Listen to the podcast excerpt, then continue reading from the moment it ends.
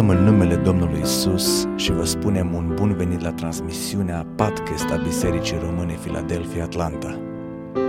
Această serie face parte din tema anului 2017, un nou început, centrată pe aspectele vieții fondate pe dragostea lui Hristos. Dorim ca acest cuvânt să fie pentru încurajarea și binecuvântarea dumneavoastră spirituală.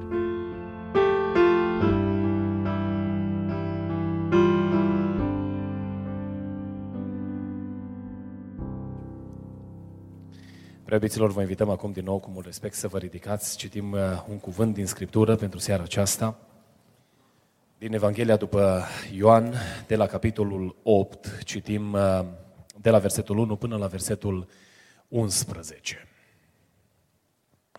Cuvântul Domnului în Evanghelia după Ioan, capitolul 8, de la versetul 1, ne spune în felul următor. Iisus a dus la muntele măslinilor, dar dis de dimineață a venit din nou în templu și tot norodul a venit la el. El a șezut jos și învăța. Atunci cărturarii și fariseii i-au adus o femeie prinsă în preacurvie. Au pus-o în mijlocul norodului și au zis lui Isus: Învățătorule, femeia aceasta a fost prinsă chiar când săvârșea preacurvia. Moise, în lege, ne-a poruncit să ucidem cu pietre pe astfel de femei. Tu, dar, ce zici? Spuneau lucrul acesta ca să-l ispitească și să-l poată învinui. Dar Isus s-a plecat în jos și scria cu degetul pe pământ. Fiindcă ei nu, nu încetau să-l întrebe, el s-a ridicat în sus și le-a zis, Cine dintre voi este fără păcat să arunce cel din tâi cu piatra neam? Apoi s-a plecat iarăși și scria cu degetul pe pământ. Când au auzit ei cuvintele acestea, s-au simțit mustrați de cugetul lor și au ieșit afară unul câte unul, începând de la cei mai bătrâni până la cei din urmă. Și Isus a rămas singur cu femeia, care stătea în mijloc. Atunci s-a ridicat în sus și când n-a mai văzut pe nimeni decât pe femeie, Iisus i-a zis, femeie, unde sunt părâșii tăi? Nimeni nu te-a osândit. Nimeni, Doamne, i-a răspuns ea. Și Iisus i-a zis, nici eu nu te osândesc. Du-te și să nu mai păcătuiești. Amin. Vă invit cu respect să vă reașezați.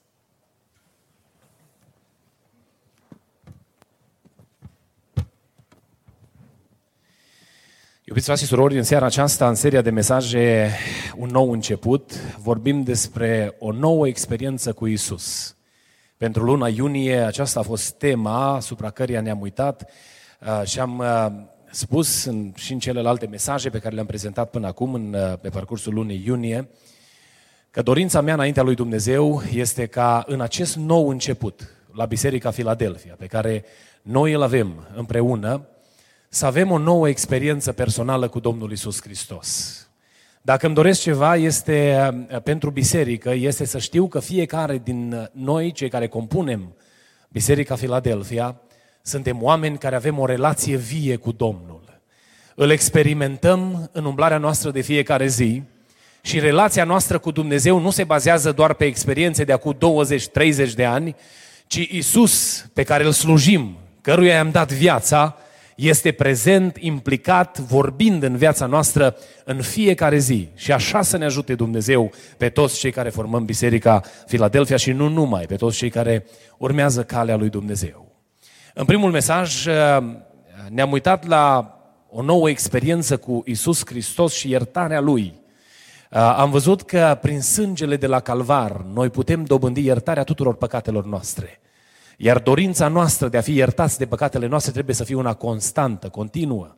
Și chemarea lui Dumnezeu pentru noi este să nu adunăm în bagajul nostru mizerie și să ne întoarcem, să nu ne vadă nimeni sau să o ascundem pe undeva, fără ca cineva să o vadă vreodată, ci prin sângele lui Isus Hristos, dacă se întâmplă că am păcătuit, să ne mărturisim și să primim iertarea de păcatele noastre.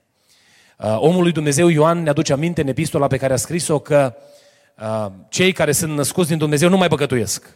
Dar el continuă și zice, dar dacă totuși s-a întâmplat și vreunul dintre noi în mod accidental a greșit, avem la Tatăl un mijlocitor care este Isus Hristos, Domnul, lăudat și binecuvântat să fie numele Lui. Dacă se întâmplă cumva că diavolul ne înșeală în vreo formă sau alta, Dumnezeu vrea de la noi să ne cerem iertare, pentru că prin sângele lui Isus Hristos putem să fim curățați de păcatele noastre. Am vorbit uh, duminica trecută despre puterea cuvântului lui Hristos, cuvânt de autoritate care, este, uh, care ne împuternicește să lucrăm în numele Lui. Și chemarea lui Dumnezeu pentru noi ca și biserică este să fim o biserică activă, care nu obosește lucrând pentru Dumnezeu în lumea aceasta uh, cu puterea pe care El ne-o dă, cuvântul pe care El l-a așezat în viața noastră. Și la aceasta mă rog ca Dumnezeu să ne ajute toți cei care formăm Biserica Filadelfia să nu fim doar niște spectatori sau consumatori de programe, care din când în când venim la biserică, uh, duminica dimineața sau poate duminica seara sau marța doar sau joia și vrem să vedem ce se mai întâmplă sau cum decur lucrurile, ci să fim niște oameni care lucrăm cu darul pe care ne l-a dat Dumnezeu și Dumnezeu să ne ajute pe toți la lucrul acesta. În seara aceasta am să vă vorbesc despre un subiect care este foarte drag inimii mele și am să aduc înaintea dumneavoastră provocarea unei noi experiențe cu Domnul Isus Hristos și anume iubirea Lui, dragostea Lui Dumnezeu. N-au fost plănuite lucrurile ca prietenii noștri de la Gadul Provide să fie prezenți la Filadelfia când se ține predica asta. Seria de mesaje a fost decalată uh, și așa a făcut Dumnezeu, ca în seara asta să le potrivească El și nu se putea potrivi mai bine decât atunci când vorbim despre dragostea lui Dumnezeu. Să vedem că dragostea lui Dumnezeu este o dragoste care ne caută, ne găsește și ne atinge viețile indiferent unde ne-am găsit. Eu mă bucur de mărturiile acestor tineri. Nu este mai mare bucurie în cer decât atunci când un păcătos se întoarce la Dumnezeu. Și bucuria pe care noi am produs-o cerului atunci când noi am dat viața Domnului este și bucuria pe care uh, acești tineri au produs-o cerului când ei au dat viața Domnului Isus Hristos. Au fost scăldați în rugăciunile bisericii. Și Dumnezeu s-a atins de ei și s-a îndurat de ei. Dumnezeu i-a căutat și i-a binecuvântat, lăudat să fie numele Domnului. Despre dragostea lui Dumnezeu noi nu vom găta niciodată de vorbit. Este o experiență pe care nu o putem descrie în cuvinte umane. Ne vom uita în Scriptură și ca o imagine pală vom vedea în seara aceasta cum arată dragostea lui Dumnezeu față de noi și cum ne cheamă Dumnezeu pe noi să răspândim iubire sau iubirea Lui în jurul nostru. Uh, am pregătit pentru seara asta uh, niște bilețele pe care i-am rugat pe frații ușieri să vi le înmâneze și uh, chiar vreau să-i rog, dacă se poate să se dea, sau s-au dat deja sau nu s-au dat, acum se vor da, sunt niște bilețele de hârtie și dacă nu aveți pix la dumneavoastră, vor putea da și un pix. Și aș vrea să notați ceva pe ele. Până la finalul mesajului, ascultând cuvântul lui Dumnezeu în seara aceasta, să vă gândiți la o persoană dragă, la cineva pe care îl vreți mântuit, pe care vreți, îl vreți atins prin puterea sângelui lui Isus Hristos. Noi la sfârșitul programului în seara aceasta ne vom apropia de Domnul cu rugăciune și ne vom ruga Domnului. Și începând cu seara aceasta, vom avea aici la Filadelfia o listă de nume, peste care vom începe să cerem numele lui Dumnezeu, peste care ne vom ruga ca Dumnezeu să le mântuiască sufletele. Dacă ai pe cineva drag în familie, care vrei să-l vezi mântuit, vrei ca Dumnezeu să se atingă de el, ia unul din biletele pe care ușierii le vor, le vor da, scrie numele, nu trebuie să scrii numele de familie, scrie doar numele mic, Aurel, Marcu, Vasile, uh, Gian, oricare ar fi numele pe care vrea să-l treci, pune-l pe hârtie doar numele mic. Nu ne interesează uh, numele de familie. Poate sunt anumite persoane dintre dumneavoastră care nu vreți să faceți publice uh, persoanele și vreți să respectați confidențialitatea acestor oameni. Însă vreau împreună cu Filadelfia, în următoarea perioadă, să vedem aici puterea lui Dumnezeu. Pentru că atunci când biserica se roagă pentru cei nemântuiți, Dumnezeu dă mântuire. Au fost momente în care am avut perioade de post și rugăciune cu familia, pentru membrii din familia noastră care nu-L cunosc pe Domnul. Și într-o perioadă de șase luni de zile, trei dintre numele care le-am avut pe listă au încheiat legământ cu Domnul în apa botezului. Dacă vă chem să ne rugăm împreună cu biserica pentru cei nemântuiți, vă chem pentru că știu că lucrează lucrul acesta și am, am să aduc înaintea dumneavoastră provocarea aceasta în mod constant, pentru că inima lui Dumnezeu este ca cei nemântuiți să fie aduși la viață împreună cu Isus Hristos. Poate ai un copil care este un fiu pierdut, e plecat din biserică, pune numele lui acolo pe listă, pune numele lui pe hârtie sau poate ai un prieten la școală sau la locul de muncă căruia vrei să-i predici despre Domnul și nu știi cum să o faci mai bine, pune numele lui acolo pe hârtie. La final noi vom culege biletele acestea și vom avea o rugăciune specială în seara aceasta pentru a marca acest nou început împreună cu Dumnezeu. Eu cred că pe parcursul anilor pe care Dumnezeu ne va da împreună, vom veni și vom citi nume de pe lista aceasta de oameni care l-au primit pe Iisus Hristos. Și îmi doresc cu toată inima mea lucrul acesta. Vorbim despre dragostea lui Dumnezeu. Sunt cărți scrise. Cărțile din lumea aceasta nu pot să încapă subiectul acesta, nu pot să cuprindă subiectul acesta. Cărțile pe care noi oamenii le scriem nu pot să fie decât o descriere pală a ceea ce este de fapt în esență dragostea lui Dumnezeu. O primă subliniere despre dragostea lui Isus, iubirea lui Isus ne copleșește, adică ne surprinde până în cea mai profundă formă a surprinderii inimii. Dragostea lui depășește orice limite ale a, a, a, ale gândirii umane. În pasajul pe care eu l-am citit înaintea dumneavoastră, au venit la Domnul Isus Hristos niște oameni care aveau autoritate în Israel. Și oamenii aceștia doreau rânduială, vroiau reglementarea lucrurilor, doreau aplicarea legii. Și au venit la Domnul Isus Hristos și au adus o femeie prinsă în preacurvie. O femeie care săvârșește un păcat grozav. Bineînțeles că vom vorbi un pic mai târziu despre uh, lipsa lor de echilibru în identificarea răului. Dar cert este că au adus această femeie la Domnul. Și Domnul îi șochează cu dragostea lui. În loc ca Domnul să zică, mă băieți, de data asta m-ați prins, n-am ce să zic. De data asta m-ați lăsat fără replică. Acum eu am să stau deoparte și dacă eu trebuie să facă lucruri de astea, omorâți-o cu pietre, ca să merită. Dar dragostea lui Isus Hristos este șocantă. El își pleacă capul în jos și ascultă insistențele lor și la un moment dat se ridică și le spune, Cine n-are păcat să lovească primul în, în femeia aceasta? Iubirea lui Isus Hristos este surprinzătoare. Ne surprinde întotdeauna. O altă imagine din cuvântul lui Dumnezeu. Biblia ne spune despre o, un cioban care avea 100 de oi și care, păscând oile în mod obișnuit, cum obișnuia să o facă, realizează la un moment dat că una dintre ele lipsește. Le numără probabil o dată, le numără de două ori, le numără de trei ori. Eu am fost de câteva ori la stână. Mulți dintre dumneavoastră care sunt aici mai în vârstă, cred că ați mers de mai multe ori. Am mers când eram, mai, eram mic, mergeam la bunici și acolo în munții Apuseni aveau, aveau oi. De fiecare dată când veneau oile acasă, erau marcate oile pe care uh, ciobanul le îngrija, pentru că avea de la mai multe familii din sat, număra să se asigure că toate oile sunt acolo. Imaginați-vă că ciobanul ăsta de care, pe care îl aduce Domnul în pildă, își numără într-o seară oile și una lipsește.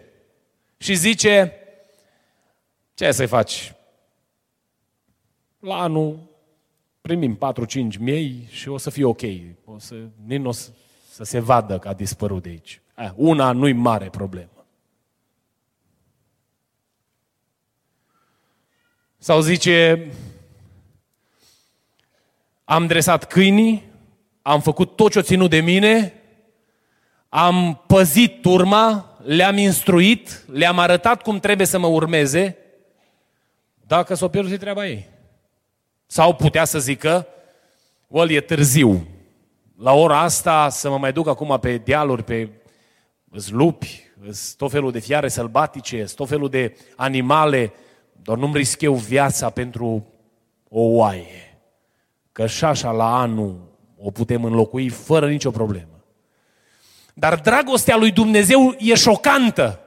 Că El vine și ne pune prin pilda asta imaginea păstorului care nu stă liniștit dacă una din oi se pierde, ci le lasă pe toate celelalte 99 și se duce și caută oaia pierdută.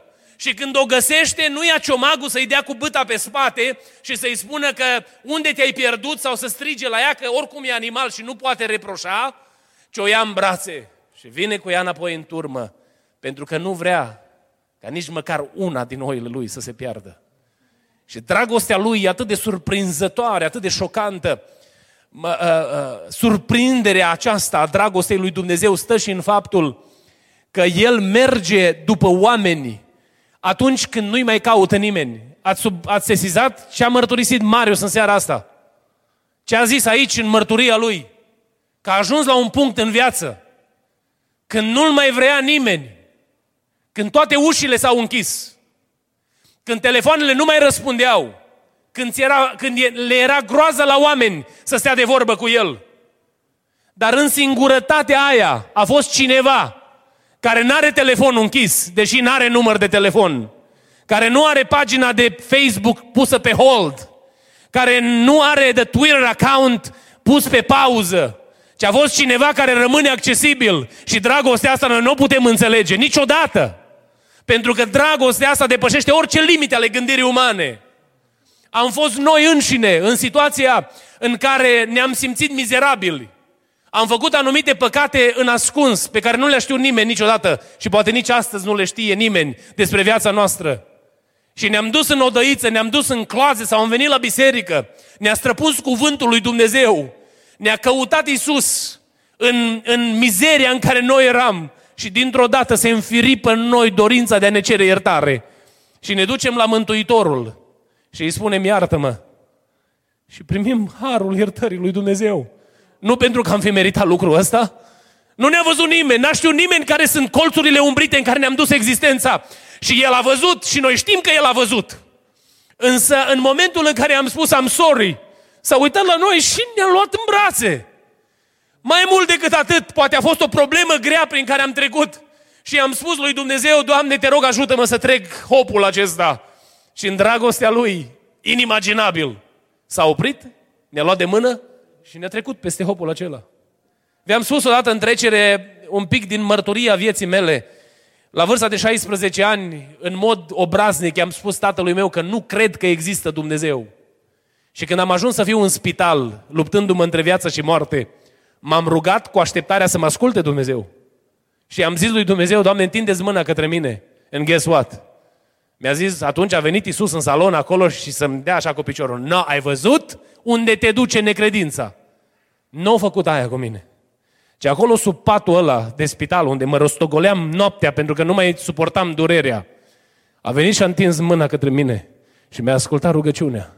Și nu pot înțelege iubirea asta, nu pot pricepe. De câte ori mă gândesc la dragostea pe care mi-a arătat-o Dumnezeu, sunt copleșit pentru că nu meritam ceea ce mi-a dat Dumnezeu. Iubirea lui Isus Hristos este copleșitoare și de neînțeles, ne, ne, ne surprinde dragostea asta pe care o are Dumnezeu pentru noi. Cred că toți cei care sunteți aici puteți să mărturisiți împreună că avem un Dumnezeu plin de iubire, binecuvântat să fie numele Lui. Noi vrem de multe ori ca Dumnezeu să fie foc mistuitor, nu, dar pentru alții. Ca și ucenicii, Doamne, ăștia ne-au respins, dă-le o țără de foc. Dar nu s-o gândi la ei. N-am crezut în tine, merităm să ne pârjolești, merităm să ne nenorocești, merităm să ne lași să murim în apă. Nu s-o gândi la ei când a fost pielea lor în joc, ci s-a gândit la ceilalți, că ei ar trebui pedepsiți. Cam așa suntem noi de multe ori. Însă dragostea lui Dumnezeu este surprinzătoare. Un alt lucru pe care aș vrea să subliniez despre iubirea Domnului Isus Hristos este că dragostea asta lui Dumnezeu, care operează în mod supranatural, ne schimbă, ne transformă. Știți ce spune cuvântul lui Dumnezeu? Nu vezi tu, omule, că dragostea lui Dumnezeu te îndeamnă să mai repeți greșelile, nu? Nu. Și ce te îndeamnă să faci? Bunătatea, dragostea asta lui Dumnezeu te îndeamnă să te pocăiești. Când ai, când intri în contact cu dragostea lui Dumnezeu, dragostea asta transformă, ne schimbă viețile. Din necredinciosul care era sub patul spitalului, strigând către Dumnezeu, dragostea lui Dumnezeu a făcut un om care nu se va despărți de Hristos niciodată. Indiferent cât de mari ar fi valurile vieții și indiferent cât de, cât de puternic ar fi împotrivirea celui rău, dragostea asta m-a legat de el și legătura asta nu poate fi ruptă de nimic. Pentru că dragostea asta transformă, schimbă viața oamenilor. Femeia aceasta a stat lângă Domnul, femeia din pasajul pe care l-am citit în seara asta. Și știți ce este interesant? Discursul pe care Domnul îl are cu ea. Spune, unde sunt părâșii? Unde sunt acuzatorii? Unde sunt ăștia care au, au cerut moartea? Nu te mai acuză niciunul? Și spune, nu, Doamne. Și Domnul îi spune, în manifestarea iubirii, nici eu nu te osândesc. Dar, du-te și să nu mai păcătuiești. Știți cum a plecat femeia aia de acolo? Eliberată de puterea lui Dumnezeu. Pentru că iubirea lui Hristos te transformă, te schimbă. Schimbă viața ta. Oamenii aceștia care au adus-o la Domnul și care au, au, au făcut pâra aceasta împotriva, împotriva ei, au fost niște oameni imparțiali care au venit și au, uh, uh, niște oameni parțiali care au venit și au spus Domnului numai ce au vrut ei. Femeia asta n-a, n-a putut păcătui singură, ci femeia asta a săvârșit adulter cu cineva. Nu numai ea trebuia să moară conform legii lui Moise, ci amândoi trebuiau omorâți. Dar ei l-au lăsat pe individul să plece. Și au zis, nu, cu tine nu avem nicio problemă, lasă că femeia asta, asta, asta creează probleme aici. De parcă ea ar fi fost mai mult vinovată decât el. Mai mult decât atât, parțialitatea lor era arătată și de ipocrizia pe care o aveau. Pentru că în loc să se uite în oglindă și să vadă cine sunt ei, vedeau foarte bine cine era celălalt. De aia, în nenumărate rânduri, Domnul invită audiența lui și le spune că atunci când faceți anumite remarci, prima dată uitați-vă la bârna din ochi și după aia scoate paiul. Mie îmi place, văd grafic, nu știu, nu știu cum vedeți dumneavoastră, dar eu mi-l imaginez pe ăla cu bârna în ochi. Că vine și vrea să-mi scoată mie paiul. Nu? Și se apropie de mine și mă lovește cu bârna. Păi n-are cum să se apropie și să mă ajute să-mi scot paiul dacă eu trebuie să mă păzesc de bârna lui, nu? Imaginați-vă cât de ridicol arată imaginea asta. Și Domnul Iisus tocmai asta vrea să le spună. It's none of your business să cureți pe nimeni. Responsabilitatea ta este să te rogi pentru el ca să fie curățit prin sângele lui Isus. Pentru că Isus Hristos poate curăți viețile oamenilor, binecuvântat să fie numele Lui. Și dragostea asta care transformă, știți cum se manifestă? Că ne păzește Dumnezeu de bârna celui care vine să ne scoată paiul, nu? Că dacă ai luat, eu am lucrat, am făcut uh, liceul CFR și am fost în perioada de practică în triaj. Să te ferească Dumnezeu să ajungă pe la picioare o bucată de bârnă. O bucată de șină din aia ferată. Sau și măcar o traversă de aia de lemn, nu trebuie să fie de metal să-ți ajungă pe la picioare, că-i vai și amar de tine. Și vine Dumnezeu și se pune între noi și acuzatorii noștri. Și începe Dumnezeu să ne păzească. Când nimeni nu mai luptă pentru tine, Dumnezeu continuă să lupte. Pentru că El te vede schimbat și vede potențialul care este în viața ta. Și încep tot să arunce cu pietre poate către tine și se pune El scut. Se pune El scut și te apără. Și începe Dumnezeu care a început operația pe inima ta să protejeze viața ta de acuzele celor răi. Și dintr-o dată, nu te mai deranjează că ăla te vorbește de rău.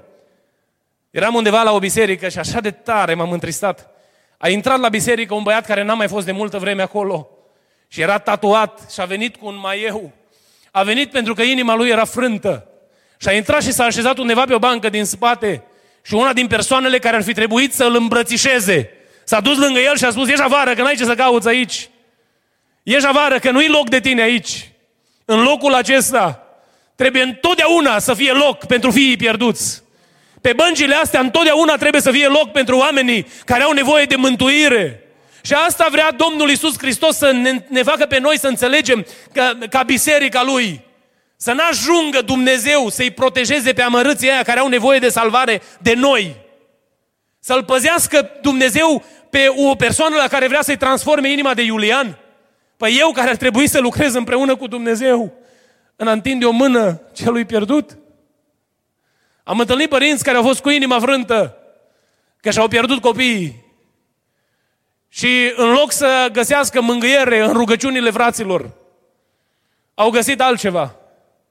În loc să fie un număr plecat sub povară, au început să strige, băi, ți-ai, cre- ți-ai crescut prost copiii. Vreau să vă spun ceva, un secret pe care nu trebuie să-l uităm. Dacă copiii noștri au crescut neafectați sau neinfluențați de lumea asta, nu e pentru că noi suntem capabili, ci este datorită harului și dragostei lui Dumnezeu. Dacă vedem pe cineva că trece printr-o situație complicată în viața de familie, să nu luăm piatra în mână și să dăm. Să nu luăm piatra în mână și să dăm, ci să fim gata să ne rugăm pentru ei. Pentru că poate va ajunge Dumnezeu să-i păzească pe oamenii de noi și să ne ferească Dumnezeu să fim în afara gardului. Pentru că Dumnezeu odată va trage o linie și Dumnezeu își va proteja pe cei pe care vrea să-i mântuiască, să le mântuiască sufletele. Au fost rugăciuni înălțate, exact ca și în faptele apostolilor. Biserica se roagă pentru cei pierduți. Dar știți ce s-a întâmplat în faptele apostolilor, capitolul 12, când Petru era întemnițat? Petru bate la ușă. și vine la ușă o soră credincioasă. No offense to sisters sau la, față de surori, că putea fi și oricare din bărbați. Și vine la ușă și când aude că e Petru, a fugit înăuntru, speriată. Că doar nu se putea întâmpla minunea schimbării, nu? Minunea transformării. Undeva într-o biserică s-a început uh, prison ministry sau jail ministry. Și la un moment dat o persoană care era implicată în grupul acela a mers la pastorul principal al bisericii și a zis eu nu mai vreau să mă implic în lucrarea asta. Păi de ce nu mai vrei să te implici în lucrarea asta? Păi eu m-am gândit într-o zi, după ce am vorbit cu o persoană acolo la închisoare și mi-a spus că vrea adresa bisericii noastre, m-am gândit că eu nu vreau oameni de ea la noi în biserică. Măi, cum să vină ăsta sau asta, care a stat atâta timp în închisoare, și să stea pe bancă lângă copiii mei? Cum să vină o persoană și a zis, gata mă, eu nici nu mă mai implic. Păi de fapt eu nu-mi doresc ca ei să fie transformați și aduși aici. Păstorul respectiv s-a întristat pentru că persoana respectivă pierdea din esență, de fapt, menirea bisericii. Dorința noastră, atunci când ne rugăm ca cineva să fie transformat, ar trebui să fie aceea ca the next Sunday să-l vedem împreună cu noi. Și să-l primim cu dragoste în părtășia familiei bisericii. Și aici, în familie, când șchiopătează, să te duci lângă el, să te apleci cu el jos și să plângi, să-i spui, I know it's hard, but I'm here for you. Dacă ai nevoie de ajutor, să știi că nu o să te lasă cazi. Ai căzut de multe ori și aproape că nu mai ai încredere în tine și ți frică că nu vei sta în picioare de aici înainte, nu vei putea, nu vei avea capacitatea să te schimbi. Dar vreau să spun ceva. Când am să văd că ți se clatină piciorul, am să stau lângă tine. Pentru că noi credem că Dumnezeu poate să schimbe oameni. Dacă biserica încetează să creadă că oamenii pot să fie schimbați, n-are rost să mai existe. Dacă vrem în Biserica Filadelfia experiențe puternice cu Domnul Isus Hristos, trebuie să-L lăsăm pe Dumnezeu să opereze inima noastră și să începem să simțim ceea ce simte Dumnezeu. Să începem să iubim așa cum iubește Dumnezeu. Pentru că următoarea manifestare a dragostei lui Dumnezeu, știți care este? Dragostea aceasta ne responsabilizează. După ce dragostea asta ne surprinde, ne șochează, când văd iubirea lui Hristos, mă șochez, mă șochez de mine, mă gândesc cum am putut eu să fiu iertat de Dumnezeu sau primit de Dumnezeu. Mă șochez cum a putut Dumnezeu să-l găsească pe omul ăla pentru care nu mai era nicio speranță. E, e, e șoc. Apoi urmează curățirea, schimbarea, transformarea, pentru că dragostea lui Hristos schimbă viețile oamenilor. Dar după aceea, manifestarea dragostei lui Hristos este în responsabilizarea noastră. Pentru că dacă Dumnezeu, lui Dumnezeu i-a fost milă de Iulian și și-a arătat iubirea față de Iulian, s-a dus, l-a căutat pe Iulian în salonul ăla de spital și l-a luat pe Iulian de acolo și a zis, Iulian, în ciuda necredinței tale, vreau să știi că te iubesc. Și dacă viața lui Iulian a fost transformată și dintr-o dată din visele pe care Iulian le avea, a devenit dorința de a-L sluji pe Dumnezeu, asta este dovada că dragostea lui Hristos schimbă. Dragostea lui Isus transformă. Iubirea lui schimbă orientarea în viață, schimbă perspectiva, schimbă obiectivul sau modul în care privești lucrurile. Dar the very next step, imediat următorul pas, este responsabilizarea pe care noi o primim din partea lui Dumnezeu prin dragostea lui. Știți de unde înțelegem lucrul acesta? Din Ioan, capitolul 13, Domnul Iisus Hristos stă de vorbă cu ucenicii lui. Și le spune ucenicilor aici, vă dau o poruncă nouă. Versetul 34. Să vă iubiți unii pe alții. Cum simțiți voi? Când vă place vouă? După standardele pe care le hotărâți voi. Așa le zis Domnul Iisus ucenicilor. Nici mai mult, nici mai puțin decât cum v-am iubit eu, așa să vă iubiți și voi unii pe alții. Ne-a pus Domnul în față modelul iubirii, modelul dragostei. Ne-a arătat Domnul cum se iubește. O iubire șocantă, surprinzătoare. O iubire care transformă, care crede în puterea transformatoare a lui Dumnezeu. Ne-a arătat Domnul cum trebuie să arate iubirea. Știți de ce? Pentru ca să știm și noi cum să iubim. Pentru ca să știm și noi cum să ne comportăm. Dacă vezi o persoană care nu poate să fie iubită, care nu îți dă nici cel mai mic motiv pentru a iubi, puneți de gând să manifesti dragostea lui Hristos către persoana respectivă. Dacă vezi o persoană care poate este periculoasă și de care poate ți este frică să te apropii, puneți de gând să manifesti față de persoana asta dragostea și iubirea lui Isus Hristos, pe care a pus-o Hristos în noi. Noi nu avem capacitatea noi de a iubi. Noi nu putem iubi. Nu ne putem iubi unii pe alții ca membri în trupul lui Hristos. Nu putem să iubim pe cei pierduți. Știți de ce? Pentru că noi nu avem resursa asta. Dar avem în noi pe cineva care produce dragoste. Avem în noi pe cineva care produce iubire și acel cineva este Isus Hristos, Fiul lui Dumnezeu. Și noi, în procesul umblării noastre cu El pe calea credinței, avem ca obiectiv ca în fiecare zi să semănăm tot mai mult cu El. Dacă ar trebui astăzi să-ți facă cineva biografia, să scrie despre tine și ar pune lângă tine modelul lui Isus Hristos, ce ar putea să scrie? Ar scrie pe o coloană calitățile lui Hristos și pe o coloană ar scrie calitățile tale. Cum ar arăta? Dacă ar ajunge la capitolul iubire și ar zice, iubirea lui Isus este așa, așa, așa, așa. Și s-ar uita la Iulian și ar zice, iubirea lui Iulian este așa, așa, așa. Și apoi, you match the list. Te uiți la coloanele alea două și încerci să vezi dacă se potrivește ceva. Arată iubirea ta sau iubirea mea. Anywhere close, pe aproape de dragostea lui Hristos, sau iubirea noastră este diferită?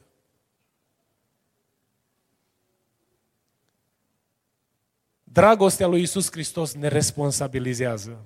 Și responsabilitatea numărul unu este să ne comportăm față de lumea de afară, așa cum s-a comportat El față de noi.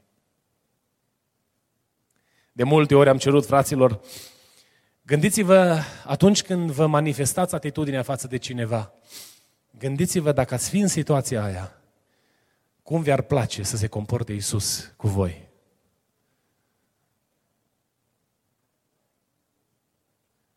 Poate într-o zi ai furat și ai venit la biserică la cina Domnului și nu a știut nimeni că ai furat. Că poate din pix ai scris anumite numere pe care ai putut să le manipulezi în așa fel încât să arate cum vrei tu.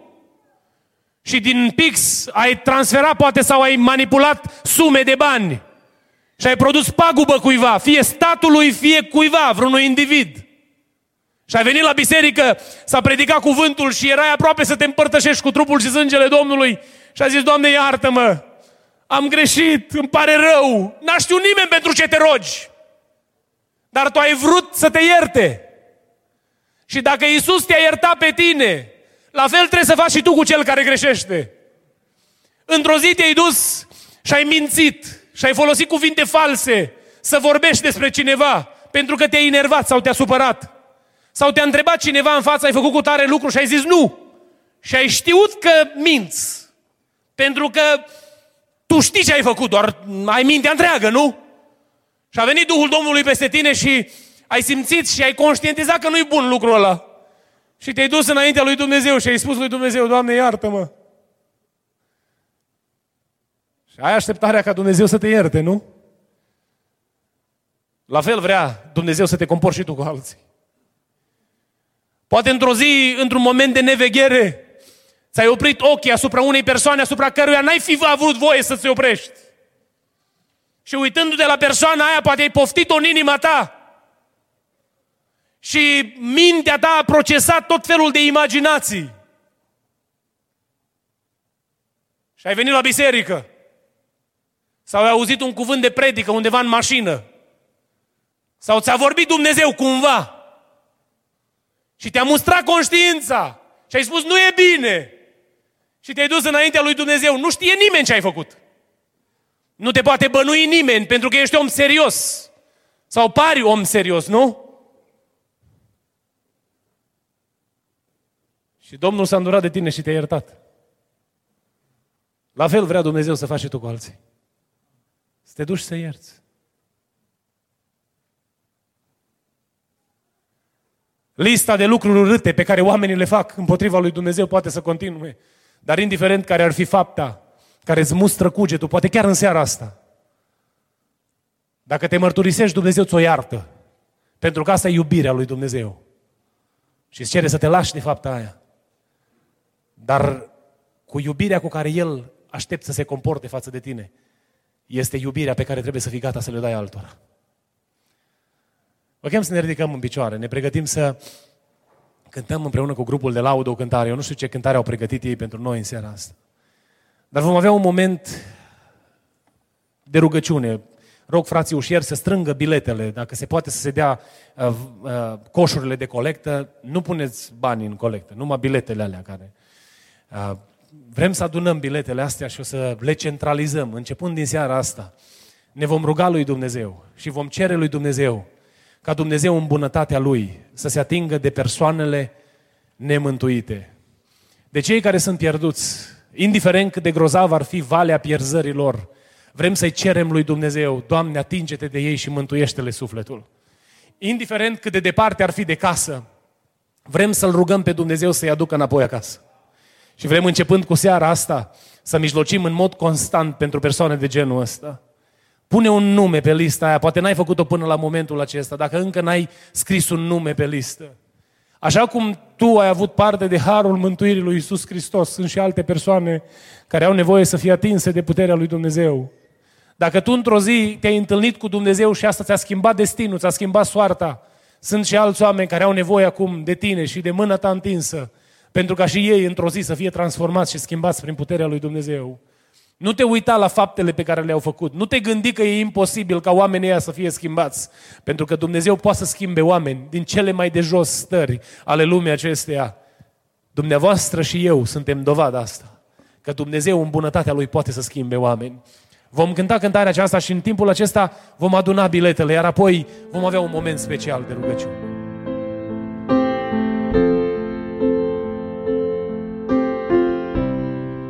Vă mulțumim pentru că ați ascultat mesajul acestei săptămâni și ne rugăm ca Domnul să vă umple inimile de încurajare și speranțe noi. Mesaje noi vor fi afișate în fiecare miercuri. Dumnezeu să vă binecuvinteze!